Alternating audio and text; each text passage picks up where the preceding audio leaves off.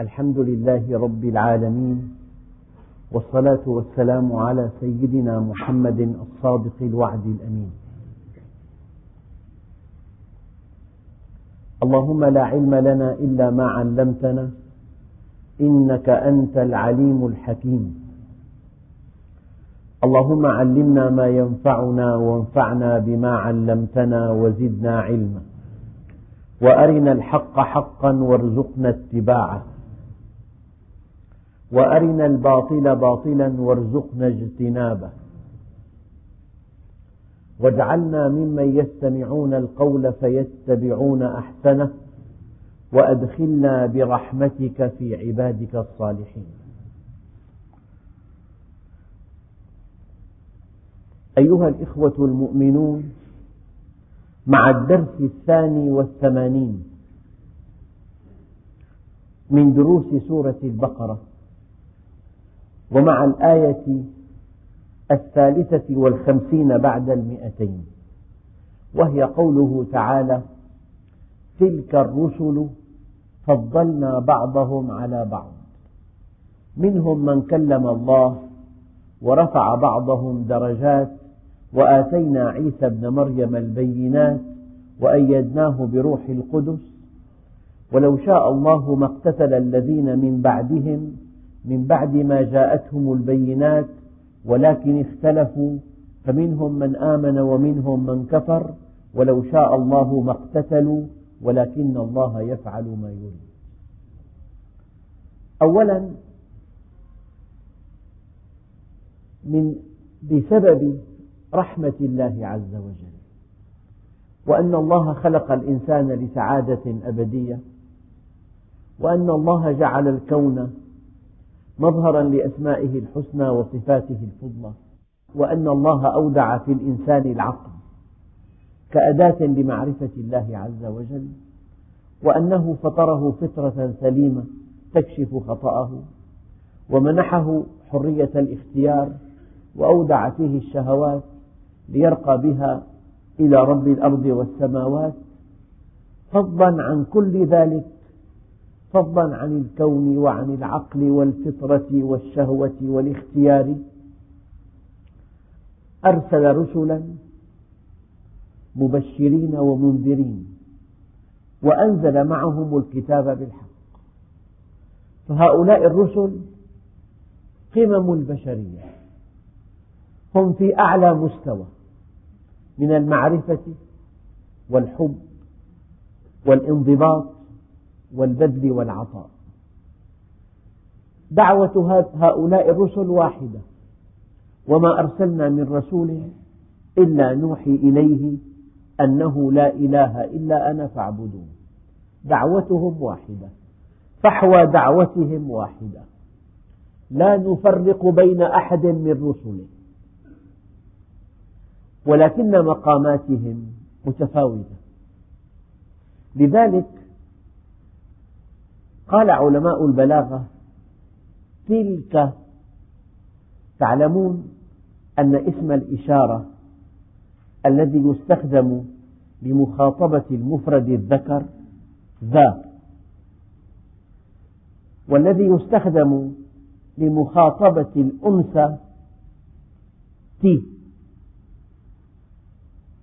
في هذان وهذين وهؤلاء. وتي وتان وتين وأولئك. إلا أن اللام تفيد البعد وقد تفيد العلو. فلماذا أشير إلى هؤلاء الرسل بضمير المفرد؟ قال علماء البلاغة لأن دعوتهم واحدة. ما قال الله عز وجل هؤلاء الرسل؟ قال تلك الرسل.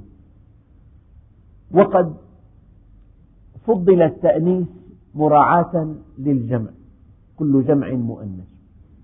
فكأن الله أراد أن يقول هؤلاء الرسل يصدرون من مشكاة واحدة ويبلغون رسالة واحدة.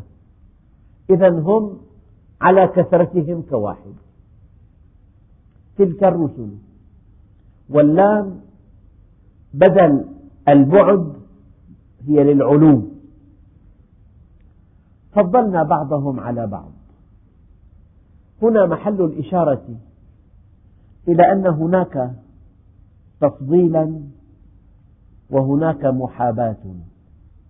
والفرق بين التفضيل والمحاباة.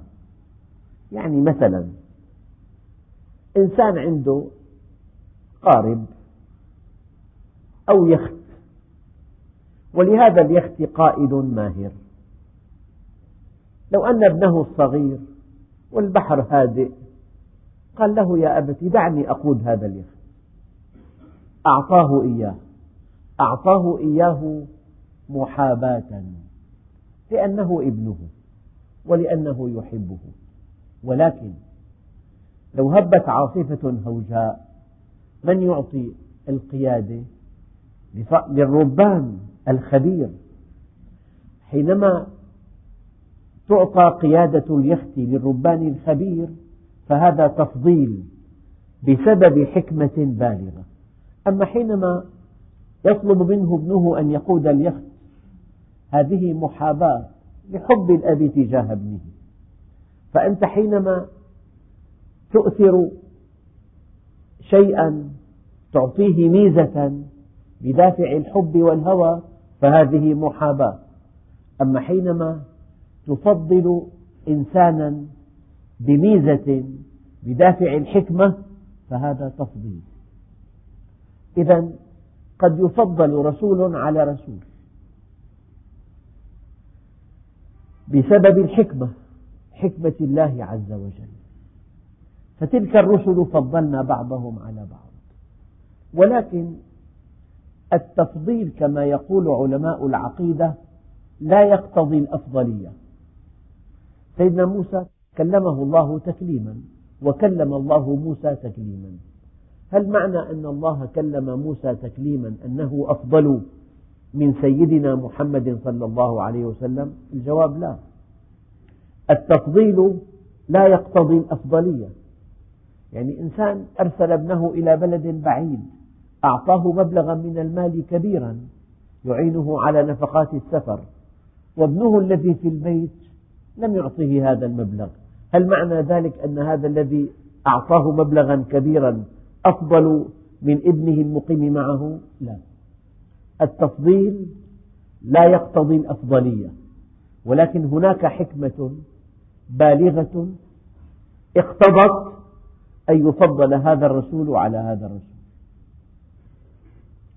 تلك الرسل فضلنا بعضهم على بعض.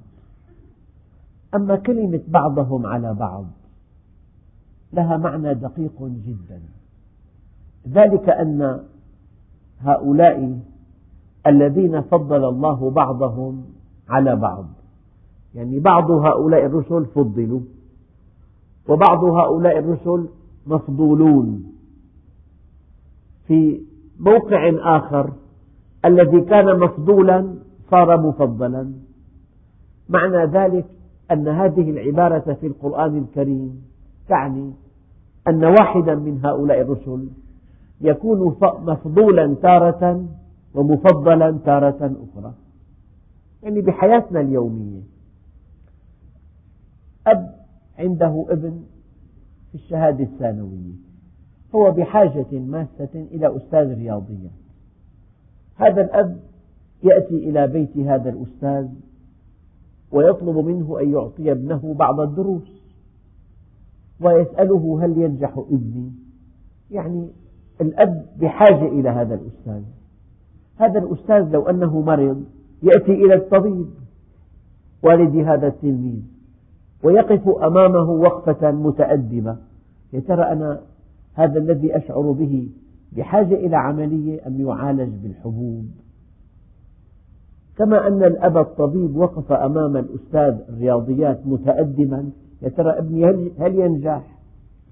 فكل واحد منهما مفضل تارة ومفضول تارة أخرى. إذا سخر بعضكم لبعض. فضلنا بعضهم على بعض. هذه العبارة في القرآن تعني أن الواحد يكون مفضلا ومفضولا في وقت واحد. فتلك الرسل فضلنا بعضهم على بعض. بعض هؤلاء كان ملكا.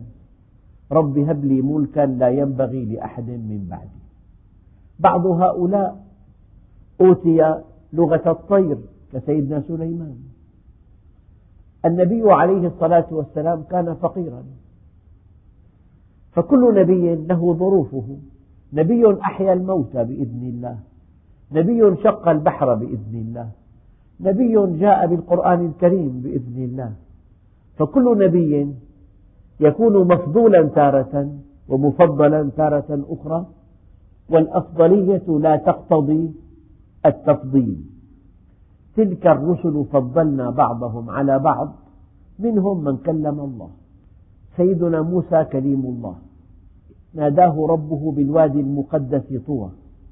اذهب إلى فرعون إنه طغى. إلى آخر الآيات. في آية أخرى إنني أنا الله لا إله إلا أنا فاعبدني وأقم الصلاة لذكري. إن الساعة آتية أكاد أخفيها. لتجزى كل نفس بما تسعى. فلا يصدنك عنها من لا يؤمن بها واتبع هواه فتردى وما تلك بيمينك يا موسى؟ خالق السماوات والأرض يكلمه. قال هي عصاي يريد أن يطيل الحديث. أتوكأ عليها؟ يا الله يرى وأهش بها على غنمي ثم استحيا. قال ولي فيها مآرب أخرى. كان يتمنى أن يقول الله له يا موسى ما هذه المآرب الأخرى؟ ليطيل الحديث. على كل هذا النبي الكريم كلمه الله تكليما. وهذه أفضلية اختص بها سيدنا موسى عليه وعلى نبينا أفضل الصلاة والسلام. يعني مر النبي عليه الصلاة والسلام أتى بيت أحد أصحابه أبي بن كعب وقال له إن الله أمرني أن أقرأ عليك سورة البينة. نبي عظيم سيد الخلق وحبيب الحق يطرق باب أحد أصحابه ويقول له إن الله أمرني أن أقرأ عليك سورة البينة. فقال هذا الصحابي الجليل أسماني الله عز وجل؟ قال نعم. فبكى بكاء شديدا. أنه الله عز وجل يسمي أبي بن كعب خالق السماوات والأرض. هذه أفضلية ما بعدها أفضلية. الله عز وجل خاطب النبي الكريم. قال يا أيها النبي وقال يا أيها الرسول ولم يقل له يا محمد في كل القرآن الكريم. قال يا يحيى وقال يا زكريا وقال يا عيسى ولم يقل يا محمد. قال يا أيها الرسول ويا أيها النبي. ثم إن الله عز وجل لم يخاطب الكفار إطلاقا لأنهم عطلوا عقولهم واتبعوا شهواتهم. ليسوا أهلا أن يخاطبهم الله عز وجل. لا تجد في القرآن الكريم كله آية واحدة يخاطب بها الكفار إلا واحدة يوم القيامة. يا أيها الذين كفروا لا تعتذروا اليوم. تلك الرسل فضلنا بعضهم على بعض. منهم من كلم الله ورفع بعضهم درجات. وآتينا عيسى ابن مريم البينات وأيدناه بروح القدس. يعني البينات الدلائل التي تؤكد أنه رسول الله. أبرأ الأكمه والأبرص وأحيا الموتى بإذن الله. أما علماء التفسير قالوا ورفع بعضهم درجات هذه تعني رسول الله صلى الله عليه وسلم. كأنه في أعلى الدرجات ورفع بعضهم درجات. يعني فرضا أب عنده ثلاثة أولاد. قال لواحد منهم سأهديك قلما. وقال لواحد منهم سأهديك ساعة. ثم قال وبعضكم سأهديه هدية ثمينة جدا. فمن هذا هو البعض؟ هو الثالث. فكأن الله عز وجل يقول ورفع بعضهم درجات يعني رسول الله صلى الله عليه وسلم. أما لماذا جاء رسول الله بين سيدنا موسى وسيدنا عيسى؟ فهذا الترتيب ليس ترتيبا زمنيا هو الحقيقة سيدنا موسى فسيدنا عيسى فسيدنا محمد. هنا الترتيب ترتيب رتبي. يعني دعوة النبي متوسطة. بين البعد عن الدنيا كما عند المسيحية وبين المادية الساحقة كما عند اليهودية. الإسلام دين وسطي. دين يجمع بين الدنيا والآخرة.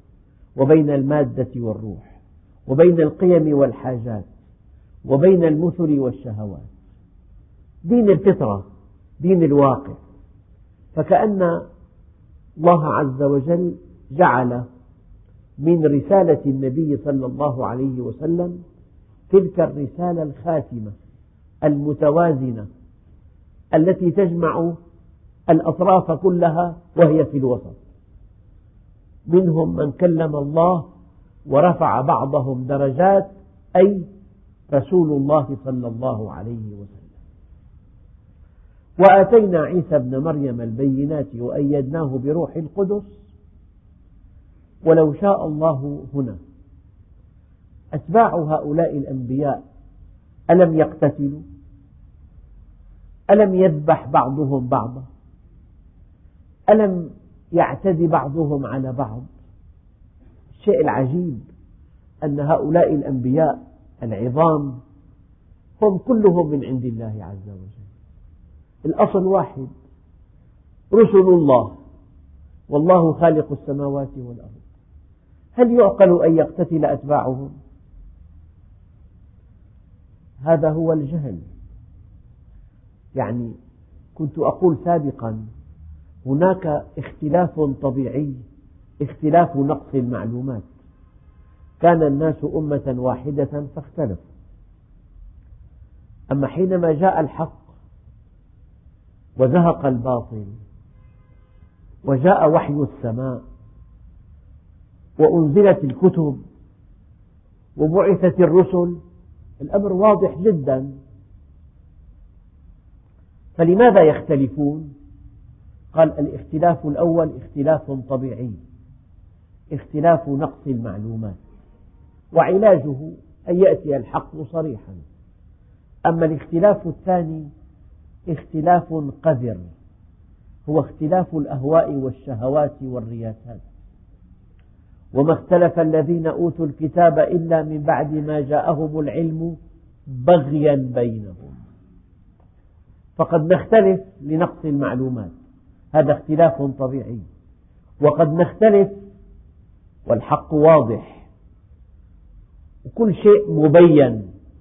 هذا اختلاف قذر هذا اختلاف التنازع. اختلاف الحظوظ. اختلاف الشهوات. اختلاف الأهواء. نعوذ بالله من هذا الاختلاف. ألا ترى إلى المسلمين؟ إلههم واحد.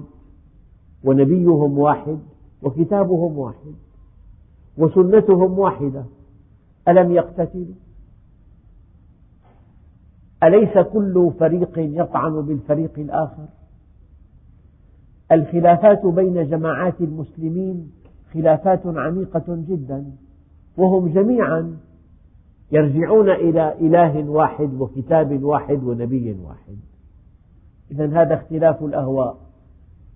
الحق الواضح إذا كان معه اختلاف اختلاف الأهواء والحظوظ اختلاف على الدنيا. ألم يقتتل هؤلاء الذين انتصروا في شرق آسيا على أعتى دولة في العالم؟ انتصروا عليها. فلما حققوا النصر اختلفوا على الدنيا.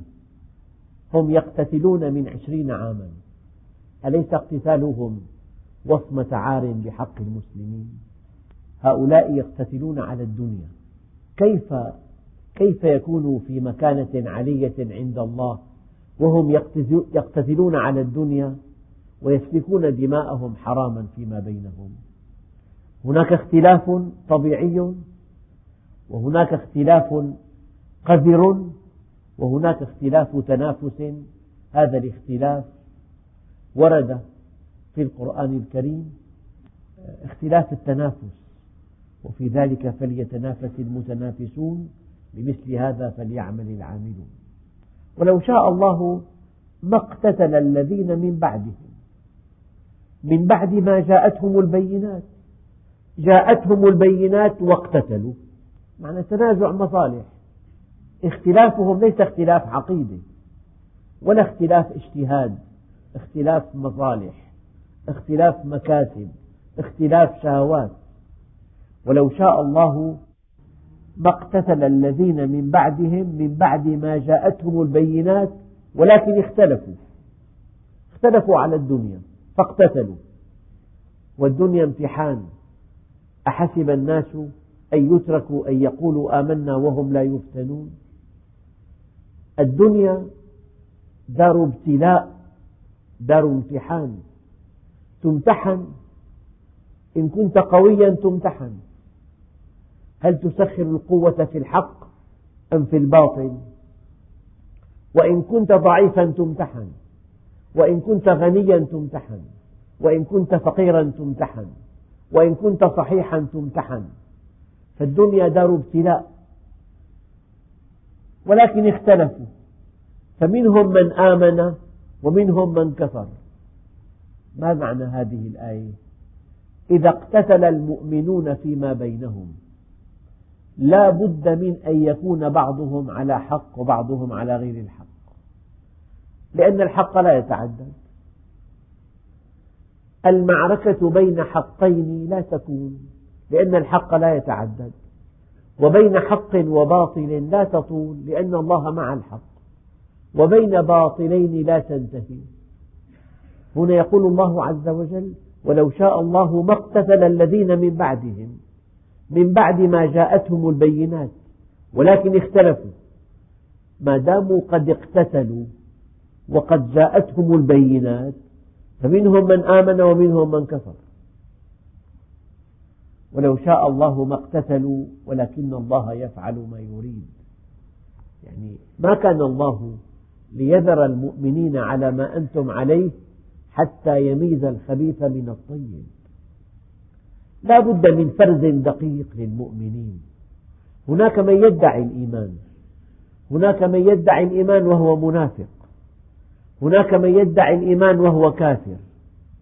فلا بد من فرز للمؤمنين عن طريق ابتلاء يسوقه الله لعباده. منهم من آمن ومنهم من كفر. ولو شاء الله ما اقتتلوا ولكن شاء أن يقتتلوا لأن الدنيا دار ابتلاء ولأن الدنيا دار امتحان ولأن المال يفتن ولأن المكاسب تفتن ولأن الرئاسة تفتن ولكن الله يفعل ما يريد. نحن أراد الله أن نكون في دار ابتلاء أراد الله أن نمتحن.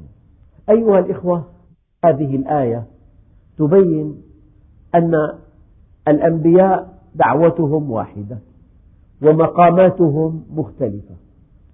وكل نبي فضله الله لحكمة بالغة. وبينت لكم الفرق بين التفضيل والمحاباة ثم إن هؤلاء الأنبياء مقاماتهم مختلفة بما فضلوا ولكن التفضيل أحيانا لا يقتضي الأفضلية. فقد يكون نبي مفضلا في موقع ومفضولا في موقع آخر. وجاءت دعوة النبي عليه الصلاة والسلام الدعوة الخاتمة. لذلك جاءت وسطية بين المادية المقيتة وبين الروحانية الحالمة بين دعوة السيد المسيح وبين دعوة سيدنا موسى عليه السلام. طبعا أتباع هذين النبيين حرفوا وبدلوا وغيروا. فكانت دعوة السيد المسيح دعوة يعني تميل إلى الصفاء والزهد في الدنيا. بينما جاءت دعوة جاءت جاء أتباع سيدنا موسى فجعلوا المادية ديدنهم. فجاء الإسلام كمنهج وسطي بين هذين التطرفين اللذين نتجا لا من أصل دعوة النبيين الكريمين بل من أتباع هذين النبيين الكريمين. يجب أن نفرق بين الإسلام والمسلمين وبين دعوة السيد المسيح وبين واقع المسيحية اليوم وبين دعوة سيدنا موسى وواقع اليهودية اليوم.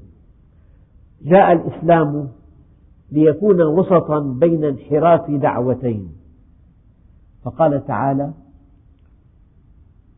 منهم من كلم الله ورفع بعضهم درجات وآتينا عيسى ابن مريم البينات المعجزات الدالة على رسالته ونبوته وأيدناه بروح القدس ولو شاء الله ما اقتتل الذين من بعدهم من بعد ما جاءتهم البينات بينت لكم أن هناك اختلاف طبيعي أساسه نقص المعلومات وهناك اختلاف قذر أساسه الشهوات والمصالح والأهواء والمكاسب وهناك اختلاف التنافس هذا اختلاف محمود. ولكن اختلفوا فمنهم من آمن ومنهم من كفر ولو شاء الله ما اقتتلوا لأن طبيعة الحياة الدنيا طبيعة ابتلاء ولكن الله يفعل ما يريد. ثم يقول الله عز وجل يا أيها الذين آمنوا أنفقوا. يعني أنتم في الدنيا من أجل العمل الصالح. هلا واحد ذهب إلى بلد غربي لينال دكتوراه. هناك مليون خيار أمامه. قد يمضي وقتا في المسرح وقد يمضي وقتا في الحديقة. وقد يمضي وقتا في دار سينما وقد يمضي, وقتا في التسلق على الجبال وقد يمضي وقتا في المطالعة مطالعة القصص الهابطة. هو جاء لمهمة واحدة أن ينال الدكتوراه بهذا البلد فقط. الآن أنتم في الدنيا من أجل شيء واحد. من أجل عمل صالح يكون ثمنا لجنة عرضها السماوات والأرض. أدق كلام وأوضحه وأوجزه. نحن في الدنيا. من أجل أن نعرف الله وأن نستقيم على أمره وأن نعمل عملا صالحا يكون ثمنا لجنة عرضها السماوات والأرض. مهمتنا الأولى المعرفة والعمل. أي بيت سكنت؟ ما مساحة هذا البيت؟ ما نوع فرش هذا البيت؟ أي مركبة تركب؟ أي دخل لك؟ أين ذهبت؟ أين سافرت؟ أين أمضيت الإجازة؟ هذا كله لا وزن له في الآخرة. فلما نسوا ما ذكروا به فتحنا عليهم أبواب كل شيء. حتى إذا فرحوا بما أوتوا أخذناهم بغتة فإذا هم مبلسون. خذ من الدنيا ما شئت وخذ بقدرها هما. من أخذ من الدنيا فوق ما يكفيه أخذ من حتفه وهو لا يشعر. حقيقة لذلك لأنك مخلوق في الدنيا من أجل معرفة الله ومن أجل العمل الصالح الذي هو ثمن الجنة جاء قوله تعالى يا أيها الذين آمنوا أنفقوا. الناس جميعا يأخذون والمؤمنون ينفقون. الطبع البشري أن تأخذ أن تجمع الأموال أن تكدسها بعضها فوق بعض. الطبع البشري أن تستخدم جهد الآخرين. الطبع البشري أن تعلو على الآخرين. التكليف أن تعطي لا أن تأخذ. أن تبذل جهدا للناس لا أن تعلو على جهدهم. الطبع البشري أن يعيش الناس لك بينما التكليف أن تعيش للناس. حينما تؤمن بالآخرة تنعكس الموازين 180 درجة. ذكاؤك وعقلك يقتضيان أن تنفق المال. من دون إيمان باليوم الآخر ذكاؤك وعقلك يقتضي أن تجمع المال. أن تعيش فقيرا لتموت غنيا. هكذا يا أيها الذين آمنوا أنفقوا مما رزقناكم. وهذه الآية شاملة شمول عجيب. تشمل كل شيء. أوتيت خبرة في شيء أنفق خبرتك. أنفق علمك. أنفق جاهك. أنفق مالك. أنفق وقتك. أنفق عضلاتك. أنفقوا مما رزقناكم. من قبل أي من قبل أن يأتي يوم لا بيع فيه ولا خلة ولا شفاعة. لا أحد يشفع لك. أفمن حقت عليه كلمة العذاب أفأنت تنقذ من في النار؟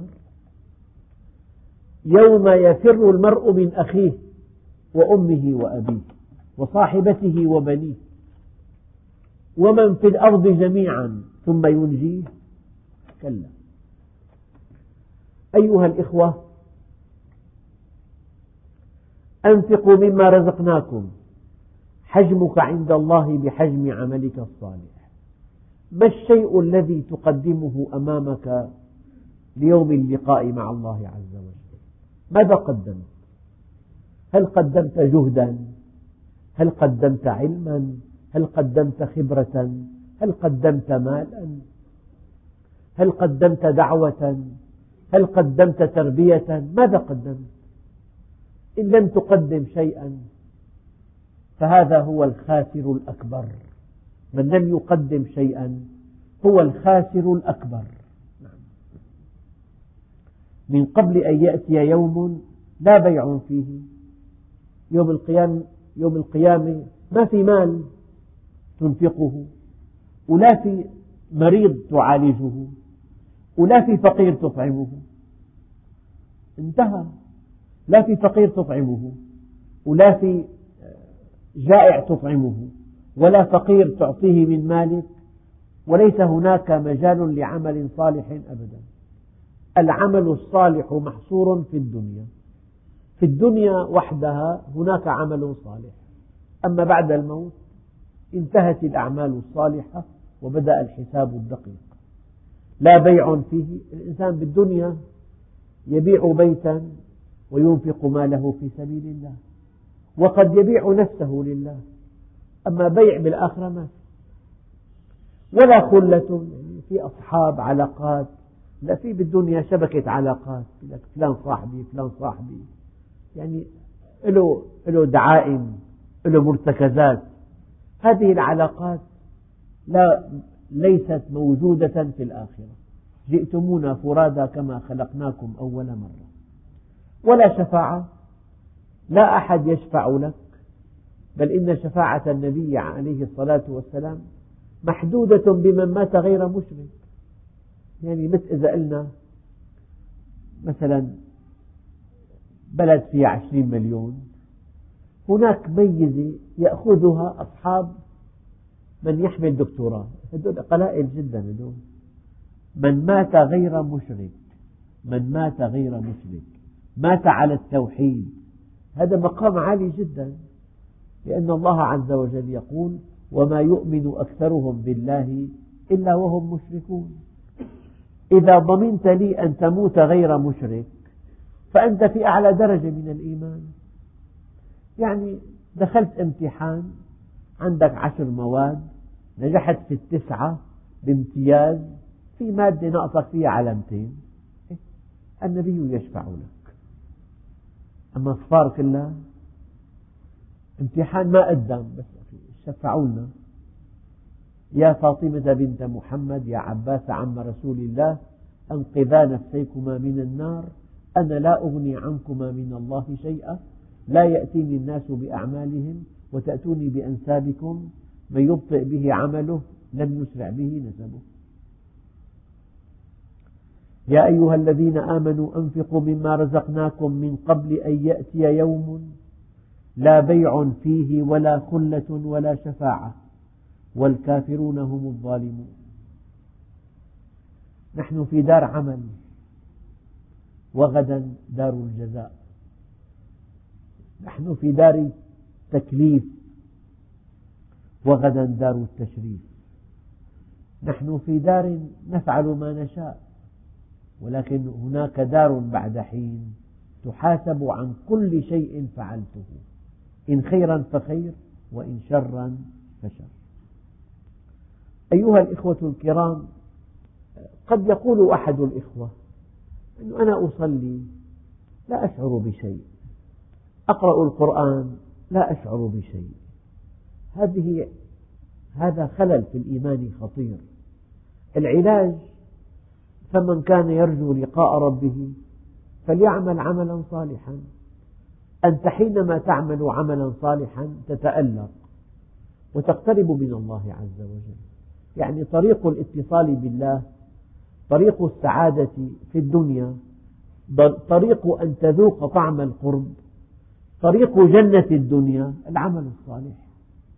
أن تعمل عملا صالحا وفق الكتاب والسنة وأن يكون هذا العمل خالصا لوجه الله الكريم.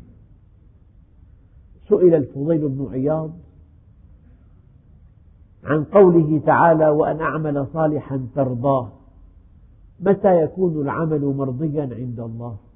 فقال كلمتين اثنتين. قال أن يكون صوابا وخالصا. خالصا ما ابتغي به وجه الله وصوابا ما وافق السنة. فأي عمل وافق السنة ولم يكن خالصا ليس هذا العمل مرضيا عند الله. وأي عمل كان خالصا لله ولم يوافق السنة ليس هذا العمل مرضيا عند الله. لا يكون عملك مرضيا عند الله إلا بحالتين. إذا كان هذا العمل خالصا وصوابا. خالصا ما ابتغي به وجه الله وصوابا ما وافق السنة. يعني هذه الآية أتمنى على الله عز وجل أن تقع منكم موقعا عميقا. هذه الآية وحدها تدعوكم إلى العمل الصالح.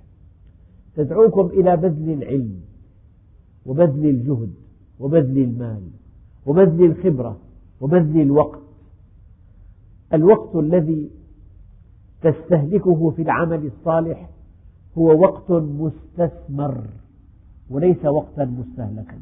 وقت مستثمر لأن الله عز وجل يقول والعصر إن الإنسان لفي خسر إلا الذين آمنوا وعملوا الصالحات وتواصوا بالحق وتواصوا بالصبر. والإنسان وهو يعيش حياته الدنيا ينسى أنه قد يأتي يوم يندم أشد الندم على ساعة مضت لم يذكر الله فيها. مر النبي عليه الصلاة والسلام وأصحابه معه بقبر فقال عليه الصلاة والسلام صاحب هذا القبر إلى ركعتين مما تحقرون من تنفلكم. إلى ركعتين مما تحقرون من تنفلكم. خير له من كل دنياكم. في بالدنيا شركات لها ميزانيات تزيد عن ميزانيات الدول. لو أن كل هذه الشركات لك لو أن كل أسواق المدن الكبرى لك لو أن كل شركات الطيران لك لو أن كل شركات السيارات لك صاحب هذا القبر إلى ركعتين مما تحقرون من تنفلكم خير له من كل دنياكم. يا أيها الإخوة الكرام يجب أن تسأل نفسك كل يوم ماذا قدمت للمسلمين؟ ما العمل الذي أرجوه عند الله؟ ما العمل الذي أدخره ليوم القيامة؟ لو أن الله سألني يا عبدي ماذا فعلت؟ ماذا فعلت في الدنيا؟ بماذا تجيبه؟ يا ربي سكنت بيتا فخما وأكلت أطيب الطعام وذهبت إلى أجمل الأماكن واستمتعت بالدنيا. هل هذا جواب يليق بك؟ ماذا فعلت من أجل المسلمين؟ ليس هناك كذب يوم القيامة. وقفوهم إنهم مسؤولون. يعني حجمك عند الله بحجم عملك الصالح. وأبواب الخير واسعة جدا. والطرائق إلى الخالق بعدد أنفاس الخلائق. في بيتك عمل صالح. وفي عملك عمل صالح. وفي الطريق عمل صالح. ومع أقربائك عمل صالح. والأعمال الصالحة مبذولة أمامكم بشكل غير طبيعي ولكن المؤمن آه، يغتنمها بينما المقصر تفوته هذه الأعمال الصالحة. يا أيها الذين آمنوا أنفقوا مما رزقناكم من قبل أن يأتي يوم لا بيع فيه ولا خلة ولا شفاعة. يعني بالتعبير الدارج لحقوا حالكم. الموت قد يأتي فجأة. والقبر صندوق العمل. يعني قصة أرويها لكم كثيرا أنه نموذجية. أنه بدوي في شمال جدة له أرض. فلما توسعت هذه المدينة اقتربت من أرضه. نزل ليبيع ليبيعها. اشتراها منه مكتب خبيث. اشتراها بثمن بخس بربع قيمتها. وأنشأ بناء شامخا يزيد عن عشر طوابق. وهم شركاء ثلاث. أول شريك وقع من سطح هذا البناء فنزل ميتا فلقي جزاء عمله عمل اغتصاب واحتيال وأكل مال الناس بالباطل. والثاني دهسته سيارة فانتبه الثالث وبحث عن صاحب هذه الأرض ستة أشهر حتى عثر عليه ونقده ثلاثة أضعاف ما دفعه له سابقا. يعني نقده الثمن الطبيعي للأرض. فقال له هذا الأعرابي ترى أنت لحقت حالك. لحق حاله يعني. فهذا كلام دقيق. يجب أن نسعى. إذا إنسان فاته أيام طويلة سنوات طويلة لم يعمل بها عملا صالحا يا أيها الذين آمنوا أنفقوا مما رزقناكم من قبل أن يأتي يوم لا بيع فيه ولا خلة ولا شفاعة. لا في شفيع يشفع لك ولا في صديق يتوسط لك ولا في مجال أن تعمل عملا صالحا تكفر به عما فاتك من أعمال صالحة. والكافرون هم الظالمون.